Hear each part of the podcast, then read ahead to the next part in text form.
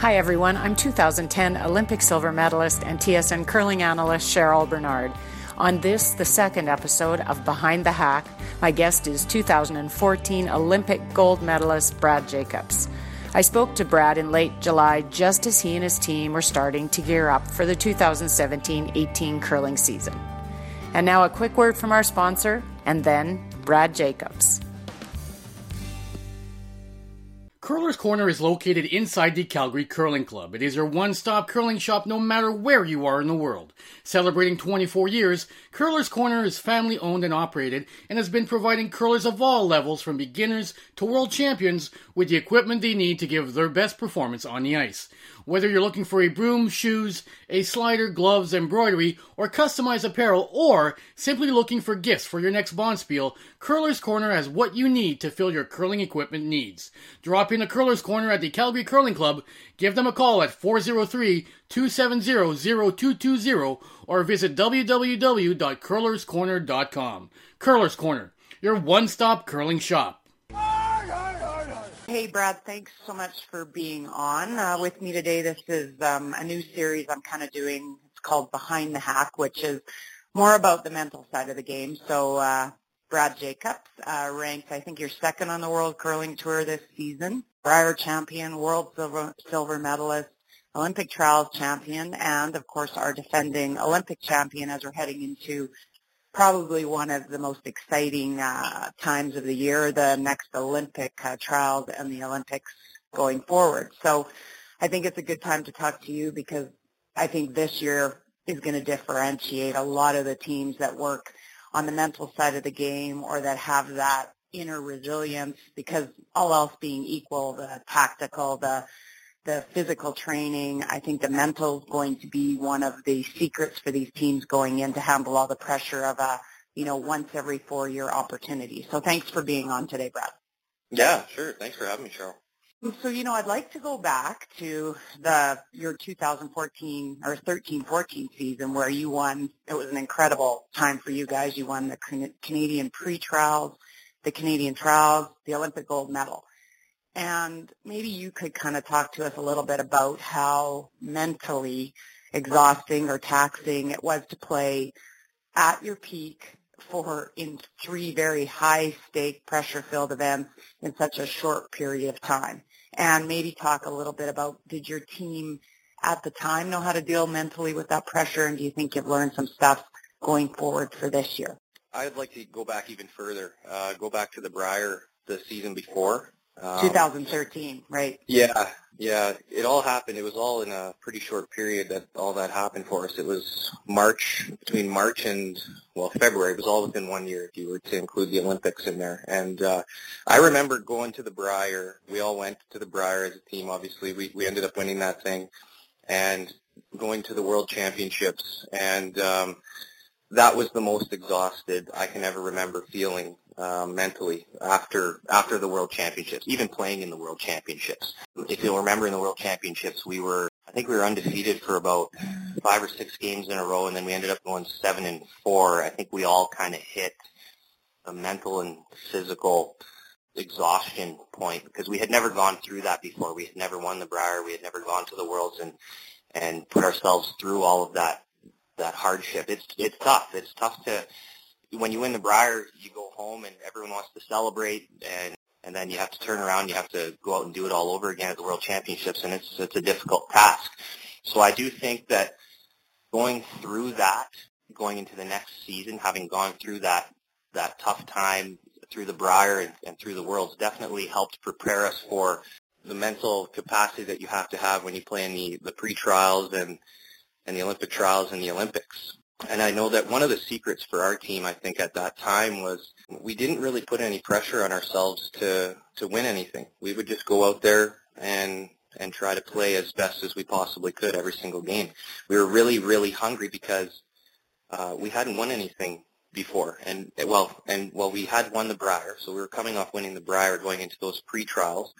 Um, we were a little disappointed when we didn't get directly into the trials at that time because we were Brier champs. We had a really good season, uh, but the way that it worked out, we just missed out uh, by a little bit. But in hindsight, I think going through the pre-trials, uh, really helped us out.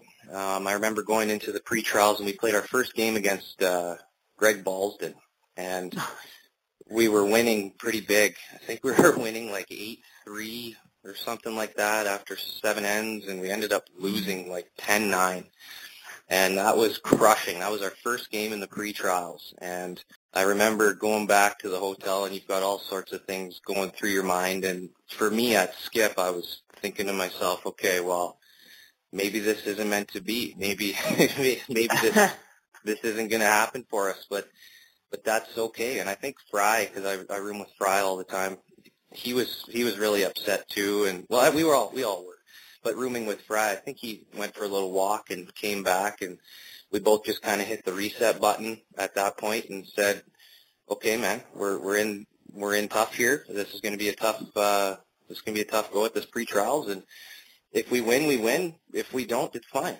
It, it's it's all good. And uh, we ended up we ended up going out there and, and playing really well for a bunch of games in a row, and we were able to sneak into that last spot.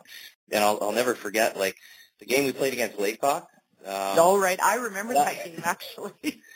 It, it's it's funny how things work out because we probably should have never made it to the trials. He, they had us hired in in nine, and we got mm-hmm. a huge huge break that uh, allowed us to stay alive. I think that was to stay alive, if I'm not mistaken. I think the loser was out at that point, and um, it's crazy how things work because I, I'm I'm looking at the rocks in nine, going, okay, I I don't see how he can miss this. And I'm sorry, Steve, if Steve ends up listening to this, but it, when you, you know it's it's wild the the sequence of events that can happen sometimes in sport and the breaks that you can get that kind of propel you to the next level or to a championship. And I think about that pre-trials and all the crazy stuff that happened, and then we went to the trials and, and we, we ended up playing lights out. And like I said, I think the big reason why we were able to play lights out at that trials is because we went in there with zero expectations. We were like happy to be there. Just we were happy to be there, and it was our first time playing in the event, and we all kind of said to one another, "Okay, let's just go out and play as best we can and see what happens. And lo and behold, we ended up playing probably the best we've ever played as a team. Um, we went undefeated at that thing. Uh, it was great. So, so yeah, I guess it, to, just to continue a little bit further, the Olympics was definitely, a lot of people ask us about the trials and how stiff the competition is in the Olympic trials and how it, uh, you know, it's, it's harder to win the Olympic trials than it is the Olympics. But uh, I'm not sure I agree with that statement because and you've been through all this. You know, you know just as well as I do. It's that maple leaf on your back yeah. pretty heavy, and when you go when you go into the Olympics, especially at that time, there was uh, well, Gushue had won in 06, Martin had won in 2010 on home soil, and it's like you feel the pressure to continue that. Otherwise, you're letting down curling, you're letting down Canada, you're you're letting down yourselves, etc. So I still think to this day that mentally, the Olympics was the toughest event we've ever played in. Yeah, no, you know what, and I I would agree with you. I have no doubt um, that the trials is a tough event to play in just because the teams that are stacked up at a trials is incredible. But that's more, I think, from a shot making ability. But when you get to the Olympics, it's now all about the mental side again. It is about being able to wear that maple leaf and not feel that pressure and those distractions and everything that comes with it and trying not to put so much pressure on yourself as a team. And I think that's always so easy to say and so hard to do. You look at how we started off our Olympics at one and two, and it, it was evident that we were feeling that pressure. And once oh, again, yeah.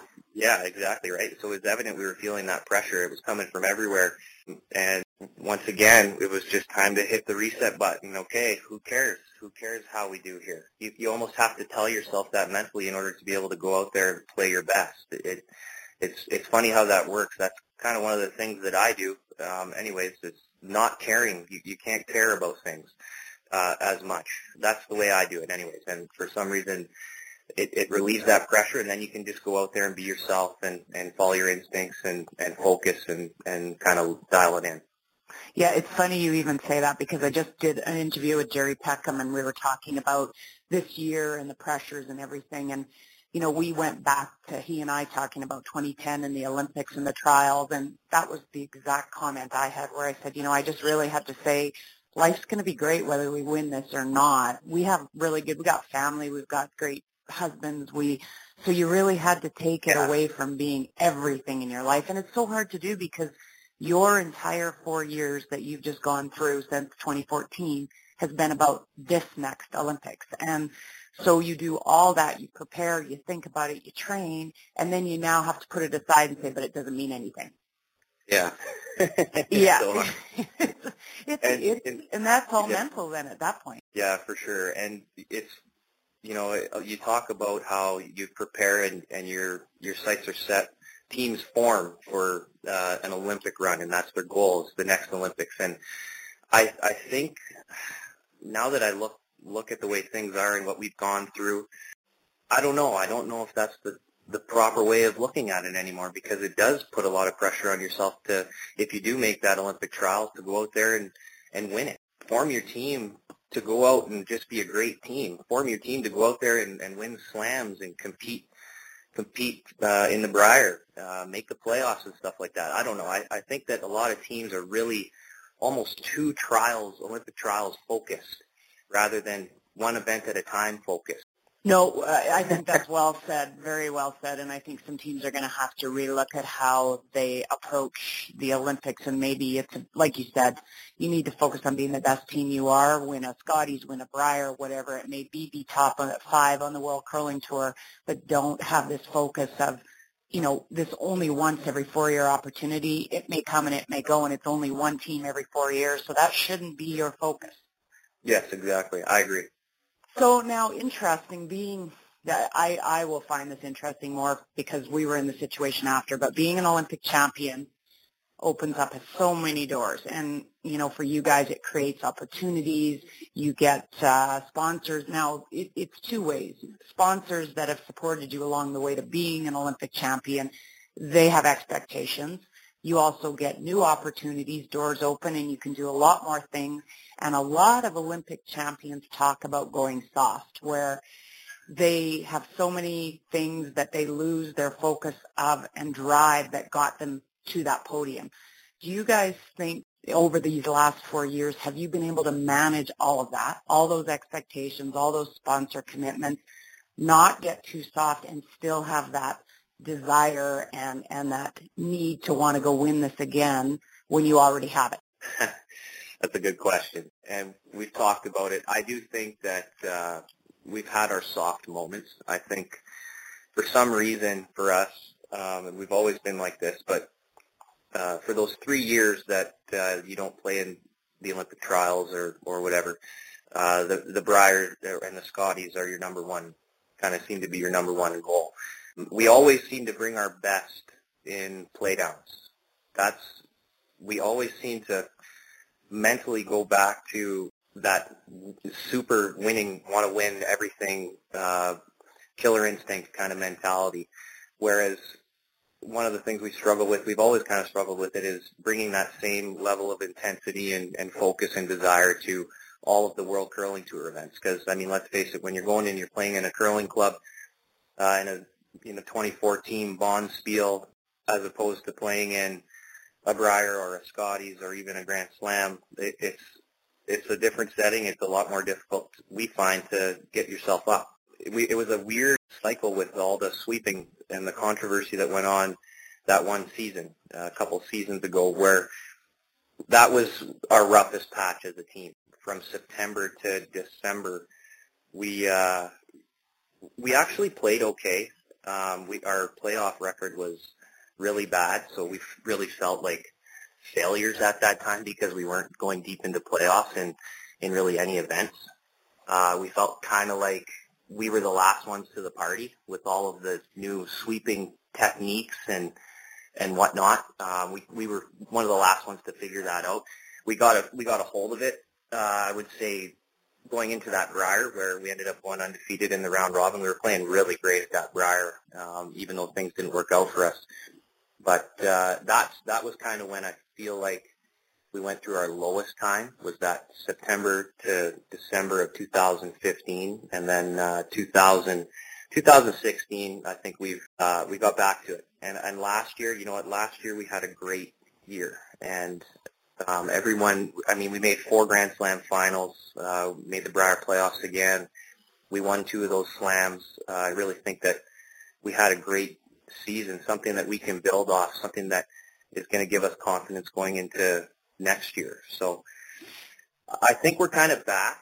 I do think we're back, and I think that uh, everyone's training pretty hard this summer physically, which when it comes to the mental side of the game, I think that training physically is extremely important. It gives you a little bit of a mental edge, I, I do believe. So. Yeah, you know what, and I, I look back to that year with the sweeping and all from the outside, all, you know, it looked to me, you guys had always relied on being so fit and that was your edge for the brushing and you guys looked distracted for that season and I think there was quite a few teams that you know, had always relied on fitness and all of a sudden these brushes were an equalizer and it was an unusual year, a year that you put an asterisk on and, and you try to forget it and it seems, you know, that I'm so tired of talking about the brushing, but I'm glad I, I really was impressed the way the players handled it, our association handled it and we got rid of it and now it's back to being fit and being and having that edge because you work hard in the gym during the summer. Yeah, exactly. I mean, we went from having, I believe, the strongest sweepers in the game uh, and and intelligent sweepers as well, to almost it didn't matter. It, it, it didn't matter what they were able to do because everyone was able to do the same thing. So it was frustrating. It was really frustrating. Um, we were we were relatively quiet about it because we've had enough controversy over our careers to this point. And, but we didn't want to get too into the thick of things there and, and and whatever. So, but uh, it's great that it's back to how it is. And I remember even just going into the first event of last season um, and looking at the brushing and then watching our team play and thinking to myself, it, we're going to have a good year this year because we're, we're back. This is all back to kind of normal, and, and we have our weapons back. We have the Harndens back, right? Yes, yeah, exactly. And and the confidence, you could just see the difference with you guys. Now, since 2014, since those Olympic Games, you guys have all gone through personally a bunch of uh, you know changes with family. Uh, Rye just got uh, engaged. Um, you've got a lot of. You guys are a different team personally than you were in 2013 leading up to, to those Olympics. Um, you know, I think at that time the focus, if, if I could say so, would probably just be on the four of you. Now the focus for the four of you is on your family and, and careers and a lot more stuff. Do you think that's been now an advantage? Do you think maybe now the four of you go in with a different perspective now that you all have more I don't, I guess, invested more in your personal lives and things that are probably more important than standing on a podium, if I could even say it that way.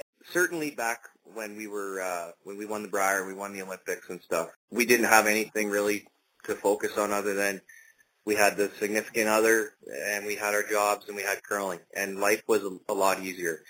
Uh, there's no secret that uh, as soon as you start having kids, things get a little bit more stressful there's lots of lack of sleep. There's certainly lack of sleep in this house lately, and that creates stress uh, on on on yourselves as adults, as as a couple, as a family. But uh, it this change is is awesome. It's it's a great part of life. People have asked the question to both EJ and I because we're the only ones on the team that have kids so far you know, they've even tried they've tried to compare winning an Olympic gold medal to having a child, and you just can't do that, right? No, We've got that question though a few times, but uh, just it's been such a blessing to have these these children in our lives now. Uh, we're growing our we're growing our families, we're growing our our team as a whole, and uh, wouldn't change it for anything. It's been great, but it does make things a little bit more stressful. The I think the the number one thing because you asked that question, and I've heard one time when I was at the RBC Canadian Open, Jim Furyk was asked that question, and we were at a little private function, and his response was, "Thank God for my wife. I have a great wife," and that's what it comes down to. I mean, that's really what it comes down to when you have when you have a great wife that's able to manage things and hold down the fort at home and let you go out and do your thing, uh, or a great spouse, a great husband, whatever the case might be it makes things a lot easier. You can just go out and and it's kind of back to back to normal, back to that feeling that you had three four years ago, where you don't have to worry about anything.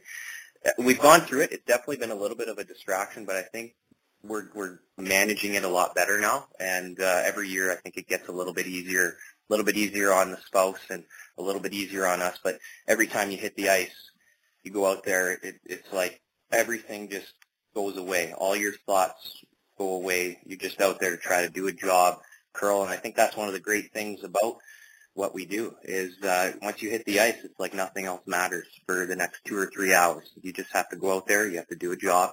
You have to try to play your best, and uh, and then if there's any distraction, you can deal with them later. No, you know what? That's it's so well said because I used to love especially when I had a business years ago, it was like I got to go out and be unplugged for two and a half hours on the ice. And, you know, nobody could text me, nobody could email me. I got no phone calls and it was heaven to actually be out on the curling ice. And then if you can really focus for those two and a half hours because nothing is a distraction at that point and then go back to your life after that, it's, um, you, you've got a talent there. And and you know yeah. the other thing too, I think Brad, and I'm sure you say it because I've seen you walk off the ice after a loss, and it's not with the family and with kids. For some reason, it kind of takes the edge off that. You can go, hey, you know what? You see your kids, you see your wife, and you go, you know, this isn't. It's not that bad. It's not the end all be all. Yeah, you're right. I I agree with that totally. And uh, it was, I felt exactly that way uh, this year at the Brier when we ended up placing fourth. And uh, once again, things didn't really go our way. We had I had my wife and my kids there, and yeah, you get to hold your daughter, hold your son, uh, see your wife, give them a kiss. It's just yeah, it it it numbs the pain for sure. It's, it's a good thing. So now your team, let me think, I think I'm right, your team and only two other players at the trials, so Marc and Ben, know how incredible it feels like to be an Olympic athlete and an Olympic champion. And and I think the six of you really understand how completely different an Olympics is and it's a completely different animal compared to any other event you play in.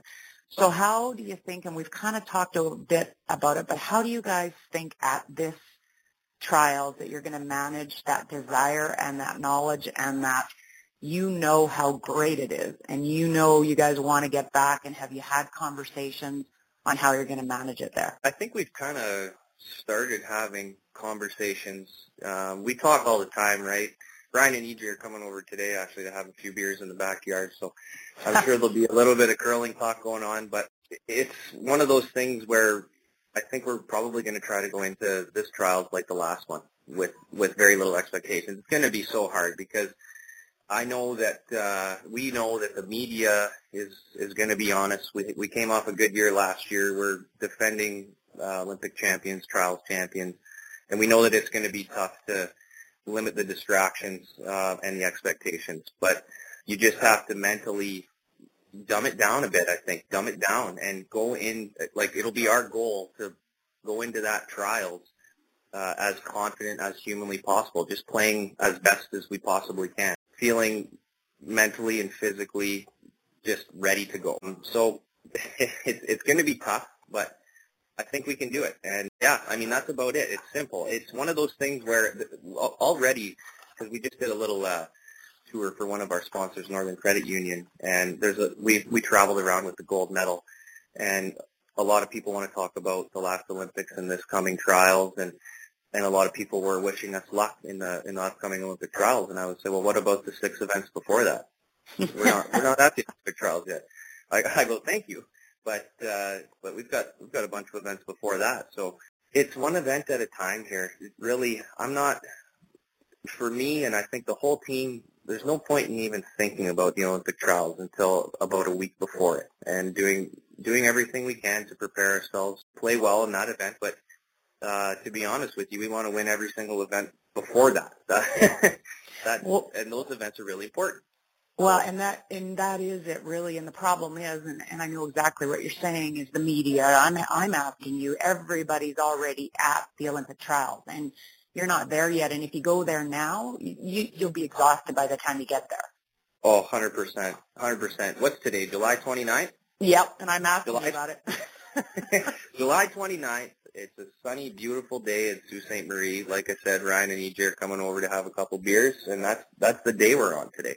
We're Yeah. not at December 2nd, and it's all good. I mean, we can talk about it, um, and, and we're going to get those questions from everyone. I, I know that, but uh, that's probably going to be my response the whole time because, like you said, we will be exhausted. We'll be we'll be stressed out if we just go there and mentally put ourselves there when there's no need to right now.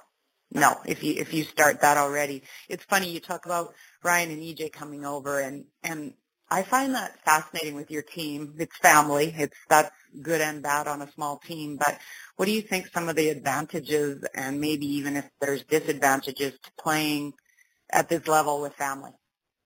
Well, I think it's getting better every year. I I think it's getting better every year because we're we're getting more mature. We're we're going through all of these experiences together. It's I think it's even getting better with with Fry, although he's not blood. It feels like he is. Yeah. Um, you know, I feel like our team is really able to just get things off our chest and move on quickly. I mean, we're all men, and uh, being family and stuff. At, at the end of the day, we're still family. Fry's family. We we all just want to go out there and win so badly. Sometimes, yeah, there's there's there's things that happen. There's there's blow ups sometimes. Not too often anymore, though. To be honest, I think that happened a lot more in the past. Whereas now, it's just things get said and it's forgotten about almost instantly, and you just move on and you try to make the next shot. Like it, it's great. You're just out there to try to compete and win together and uh, say what you need to say in order to help the team make the next shot. Even though tempers sometimes flare, hey, you know what? That's the heat of competition, in, in our opinion, and and we're going to go out there and, and give it all we've got. And there's going to be a couple of disagreements, some bickering along the way. Big deal. We're we're out there to win, and if at the end of the day we're holding the trophy, and we fought our way there, mission accomplished. Well, So- and I, yeah, I look at your team and think family is an advantage really because you guys have such a trust in each other that you can say whatever needs to be said and know it's fine. Yeah, exactly, exactly. There doesn't need to be any whispering, you know, at the hog Yep. line, or it's just, you know, it might be f you, and away we go. I like it. Now, oh, brings me to this next question. You guys and and are known for being somewhat intense on the ice, and and and I my opinion is teams. I you know we talk so much in psychology and coaching where they say you know teams need to control their intensity, but I I'm of a different opinion. I think each player has a number. I look at Kevin Koe, his intensity number is probably one, and yours is probably nine.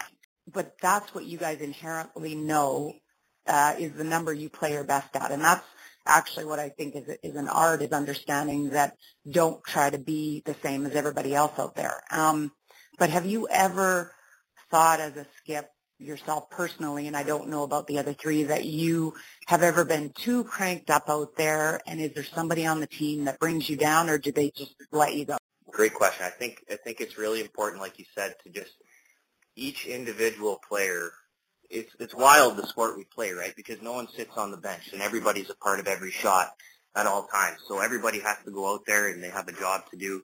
I think one of the most important things is letting everyone be themselves um, at all times and understanding one another. So if someone is a certain way, just knowing how they are and knowing how to respond to them, knowing how to deal with them, whether they're ignorant or, or whatever the case might be, but knowing that that's just how they need to be in order to play their best. And I think we have a really great understanding of that. I think that it's going out there, trusting your instincts, and and going with it. Um, there's definitely been some times where we've we've been too cranked up. There's there's no doubt about it. That's probably a result of way too much Red Bull before games, which we're trying to get away from. but yeah, it. I think that right now, uh, as, uh, when I look at our team, I think that we're probably in the best uh, mental and physical state uh, we've ever been in, and I, I believe we, we understand one another very well. And uh, I think everybody knows just what everyone needs and how everyone needs to be in order to be at their best. And even though we are a team, we're four individuals, and you have to let the individual, the better the individual is, the better the team is. That's kind of what I think. Yeah, the the sum of the parts. I do have to chuckle now and then because I've known Fry for years and years, and I remember Fry when he was a a hothead and a temper, and I actually think he's the calming influence on the team. Yeah, he. You know what? Though I don't like when he's calm. We don't like when he's. But don't say that. I don't want him to listen to this and then. No, but he uh, he he probably he probably is, and especially the position he plays at third, going between myself and the front end. But I do think that when we bring Fry up to uh, a super intense level, he plays like his best. And I think back to like 13, the 2013-14 season, he was uh, he was calm. I think he, he was calm, but he had like this this massive intensity to him. It was kind of hidden, but it was there. You could see it in his eyes all the time and, and how he talked and stuff. And I think that he's there right now. Does it ever get like that? Brings me to a question, even for you, or, or I mean, I'll only ask you because we're talking to you. But does it ever get exhausting to be at that level, or is that just you come off games and you're still fired up, or do you really have to crank it down in between games and at night? Well, I think that if if you really want to win badly, if you're giving it your absolute all, you just go to that place every single time instinctually. So if there's ever a time where someone isn't at, you know, that number that you talk about that they should be at, then there's a problem there. So does it get exhausting? Absolutely. I think that uh, we might exhaust ourselves more than other teams, but that's the level that we need to be at in order to play our best. So if we're not bringing it every time, then we're just shooting ourselves in the foot, and we're not giving ourselves the best opportunity to win. So now this kind of leads me to there's been many games where I watch you make a, a run back double and then you've got to go down the next shot and you got to draw the pin. So what take me kind of through or do you have anything to go from that intensity of a big run back and the brushing and the excitement down to a delicate draw shot? Do you have a way of lowering your heart rate? Do you have do something to kind of settle yourself? Is it your pre-shot routine? How do you settle in for that kind of shot? Um, I just, you know, I don't think there's anything. I, I really don't think there's anything. I think it's just um, being in the moment, knowing that uh, you, you know you know what needs to be done. Um, I think that you know the, the time in between shots allows you to just calm down a little bit, right? Um, and staying in the moment. So that run back double has happened. Uh, now it's gone and now this is the shot that needs to be made. And no matter what it is, it could be a draw, it could be a hack weight shot. It's just now throwing away the last shot, throwing away maybe the emotion from the last shot, getting in the hack, and uh, focusing in as much as you possibly can on delivering a good stone on the next one. Do you have a uh, like a consistent pre-shot routine that kind of allows you, as you say, stay in the moment and not focus on the outcome? Do you have something you do every shot, no matter what shot it is?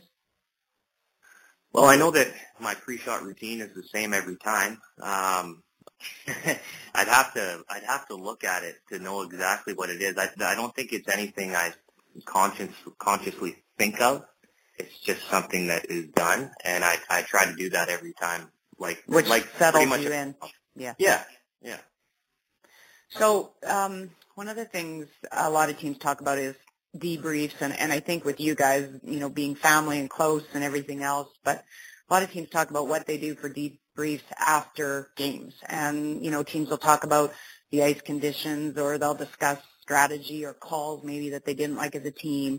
Do you guys, and I think I know the answer, you guys would be very brutally honest about this kind of stuff, but do you have these debriefs after every game?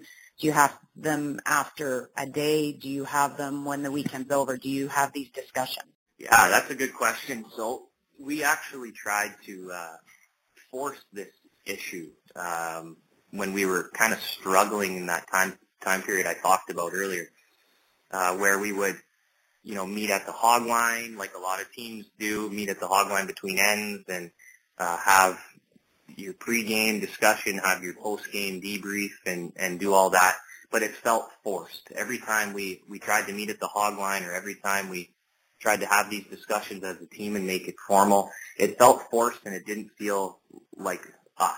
Because um, let's face it, I mean, we do play at a pretty intense level, and, and if the shot's missed, there's no secret that we're all ticked off. A lot, everyone gets ticked off when they miss a big shot in an end. Um, but to be honest with you, when we miss a big shot, none of us really want to talk to one another. to, to meet at the hog line and to talk about it is just like it's not something that we want to do. We just want to move on to the next end and, and put a good end together. Then we know what needs to be done. So there's nothing to be said. With us, we don't have formal debriefs. We don't have formal, real formal discussions before games. We just kind of go with whatever's working at the time, and we, we talk all the time. It's talking in the vehicle after the game, talking on the way to the game in the vehicle. Uh, the only time we actually had any kind of formal uh, thing going on was at the Olympics actually, and we needed it at the time when we were one and two. We met in our room. Well, we had like a, a condo, so we all stayed in this condo type room, and we all met in the living room, and uh, we had a, a little pre-game uh, thing that Paul Webster and Tom Coulterman put together for us, and we did it before every single game, and it became like this thing that mentally got us.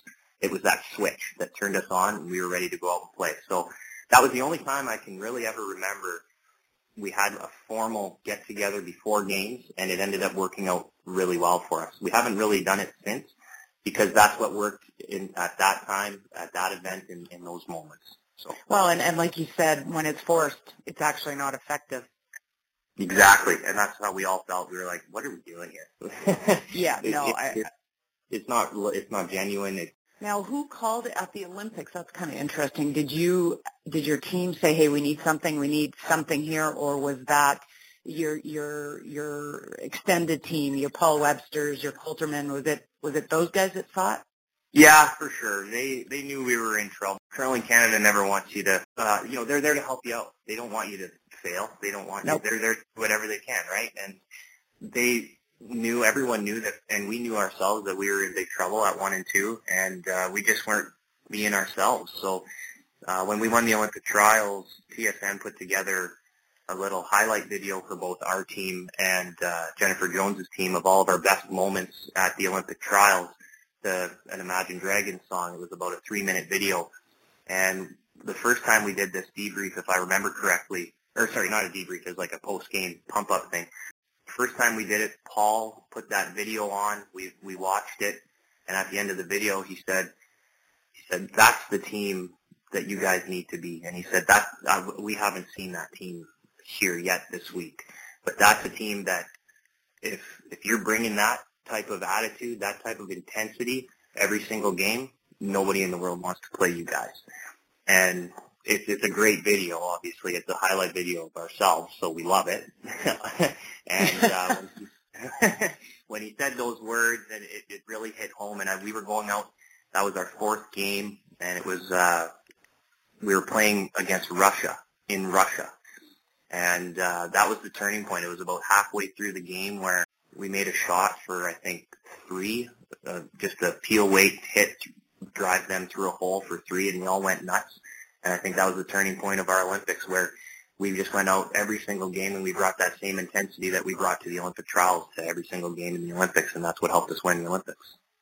It's funny, you know, and I wasn't even going to ask you this question, but just because you talked about Paul Webster, I don't think a lot of um, curlers understand when you win an Olympic trials that suddenly you go from a four or five person team to a extended team of new coaches and curling Canada people and they're all trying to help. And it's it's good, but it's also a new development for a team that's never been there before. And did you guys find it, I guess, a distraction at one point? And obviously you found it a huge help, but did you also find it a distraction and something else you had to kind of get used to as Olympic champions?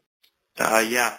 So we've we've used we've got well we've had the opportunity to use Paul and Rick Lang. I, I don't want to leave out Rick because Northern Ontario boy, everybody knows Ricky. So mm-hmm. those, yeah, those guys when when they're added to your squad, I think they're they're amazing. Um, whether you use them a whole lot or not, it it kind of becomes a thing where once you've used them once, uh, you want to use them all the time because you know you've won something big.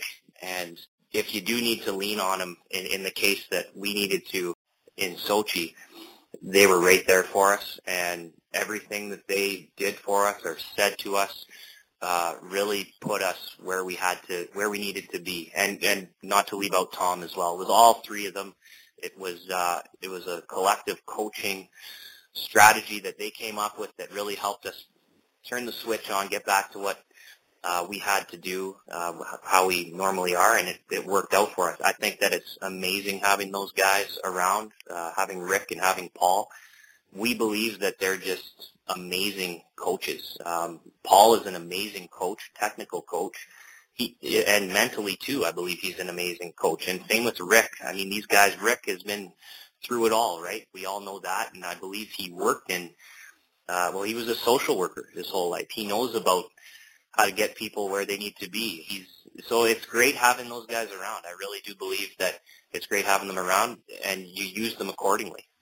Yeah, and and I think that's the key to it too. Is they they are so knowledgeable and have been lots of them through, you know, Gerry Peckham, Paul Webster through numerous Olympics that they kind of know not to force anything, but they're always kind of on the sidelines and they're ready, like in your situation, to jump in and go, hey, we know what you need right now. Do you guys need this? And yes. And so I think it's the understanding and maybe having your own coach able to manage that new extended team that you get and, and kind of call on them when your team needs it. Yeah, exactly. That's perfectly said. Yeah. How, um, you know, uh, it was somebody said to me that being an Olympic athlete is a lifestyle, not an event. Once you become an Olympic athlete, it's a completely different life. And so my personal question to you is how has being an Olympian changed you on and off the ice maybe, but how has it changed you as a person? Ooh. I know deep. I know deep. I don't even know how to. well, certainly one of the one of the great things I think about it is um, we've been able to meet a lot of people. We've been able, we've we've gotten the sponsorships and all that stuff, which is great. It allows us to, it takes off that financial stress of traveling, and our seasons are so expensive. Everybody knows that. So um, the sponsorships certainly help us travel and be able to compete and not worry about where the the next trip is going to be paid from or whatever the case might be. We've we've been through that too. So, but one of the great things I think we've had a we've had a, we have a golf tournament every year that we've had since 2013 where we we raise a lot of money for local charity here in Sault Ste. Marie. So we're able to give back in a lot of instances. Um, we give out a lot of things for prizes because people want the, the stuff that we have, the, the jerseys and some of the gear and, and whatnot. How it's changed us personally, I think that after after we won, I definitely think we were maybe a little bit cocky here and there.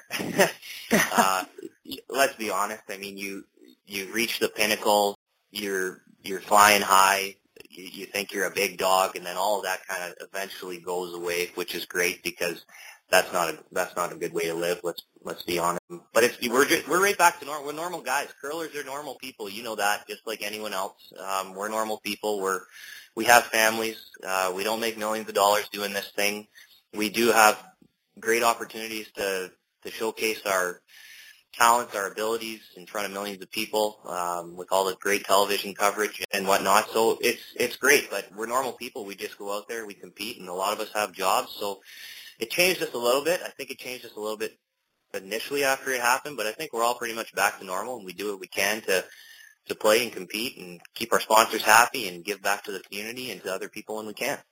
Well, and I think you glossed over it a bit, but you know, it's a choice after you stand on a podium. You now have an influence and you can use it to make a difference or not. And you guys have made the choice to give back to community and to raise awareness and raise funds for charities. And, and that's a choice. You don't have to do that as an Olympic athlete. So, uh, you know, congratulations to you and the team for doing so.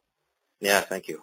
Two more questions, then we're done. One, okay. just kind of this summer. What have you guys done this summer? I, I remember uh, you talked about the summer is your time to work on fitness and everything else. Has that been your focus this summer, or have you taken time away? What have you specifically done this summer to kind of get ready for this next season? Well, I feel like that's kind of just starting now, or maybe within the last couple weeks, because after the season ended, so we had, listen to this, we had Ryan Harnden's stag, we had Ryan Harnden's bachelor party, we had Ryan Harnden's wedding, we had our golf tournament, uh, my wife and I went on a trip to Miami and we did a cruise for a week. That was kind of her. That was that was for her because she's been cooped up in the house having babies and uh, nursing and all that stuff for the last three years, so we did that. So we really enjoyed ourselves as much as we could in the beginning of this summer, while at the same time still making sure that we're going to the gym and not turning ourselves into complete slobs. I mean, let's be honest, we don't want that to happen.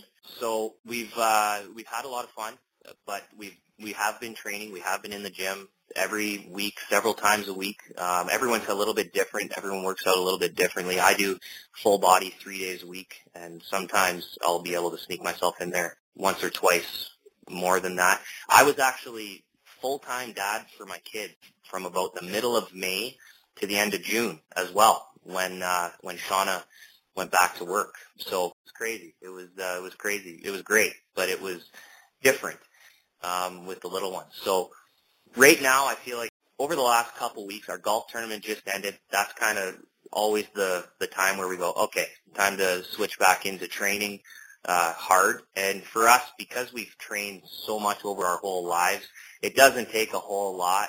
It doesn't take a whole lot to get to where you want to be. I, I truly believe that. You know, a little bit of clean up the diet a little bit, keep the training going because we have still been training and, and lifting and, and exercising and everything. We're going to be ready when the season hits 100%. And uh, I, I do think that it's so important to be physically where you want to be. I mean, we have two things. We have our minds and our bodies. And if your mind and your body are at their maximum potential or always striving for your maximum potential, I don't even know if you can reach your maximum potential. You, there's always more you can do. There's always further that you can go, but your body is just as important as your mind. So training your body is, is in our opinion, so important. When you have those two things checked off the list when you go into every event, um, as well as you've been practicing, uh, you can go into an event as a really confident individual. So that's that's that's our goal. Brad, over the past few years, many of the elite teams have started including a sports psychologist as part of their support team. And if memory serves me correctly, your team has worked with a sports psychologist for a few years now. No, we do have a, a sports psychologist, and we've brought him to the Brier. We've brought him to events. His name's Arthur Perlini. He's uh, he was actually the dean at uh, local university here, Algoma University, for many years. He's back in the classroom now, but he's our psychologist. He is a psychologist, and uh, we've had him for many years. I think we we used to use him uh, a lot more, especially back when you know you talk about Fry having his moments out there and, and being a hothead. We were certainly that way as well. We we used him a lot back then. We still use him now, but I think that over the course of the last several years of using him all the time and the experiences that we've gone through and stuff, I think we do know uh, a lot more now than we ever have, and we don't need we don't need to have discussions, deep discussions with him as much. The discussions seem to get shorter and shorter because you're just gonna you're just gonna be talking about the same things over and over again. We don't want to do that. So um, we do have we do have Arthur. Um, we use him. Uh, he's actually involved with a lot more uh, sports individuals and sports teams in Sault Ste. Marie now since a lot of people have heard that we've been working with him for years. So, so yeah, it's good. Final question. I think I said there was only two, but there was three. a lot of a lot of young curlers are going to be listening to this, and so I guess based even on that discussion with the psychology, if you could kind of go back and have a conversation with yourself, maybe at 18, what would you suggest um, that you would have done differently or that you would have worked harder on from maybe the mental side of the sport at an earlier age than maybe you ever did? Oh, it's tough. It's tough. I think one of the things, though, for sure, uh, if I could go back and talk to myself, I would probably say, if I was 18, I'd probably say have have a little bit more of a pre-game routine. One of the things that I think has done wonders for our team is uh, the the we say that the game starts two hours before. It doesn't start at three o'clock. You know, when you hit the ice, if, if the game's at three o'clock, it starts at one o'clock, where you're warming up your body, you're stretching. We show up to to the arena already stretched. We don't have to stretch because we're we're ready to go when we get to the arena. Start start that process long in advance before games. Get your body going, get your get the blood flowing, get your mind right. Flip the switch on a little earlier, and then go out there and uh, be a killer. Go out there and be a killer. Um, it's it's sport. You're able, you're allowed to go out there and, and have that killer instinct and and want to compete and and win as much as humanly possible. Um, I think there was probably some instances when I was younger where I was lazy, maybe a little bit lazy, maybe didn't have that killer instinct, and I think that uh, it would have probably paid off a little bit more when I was younger.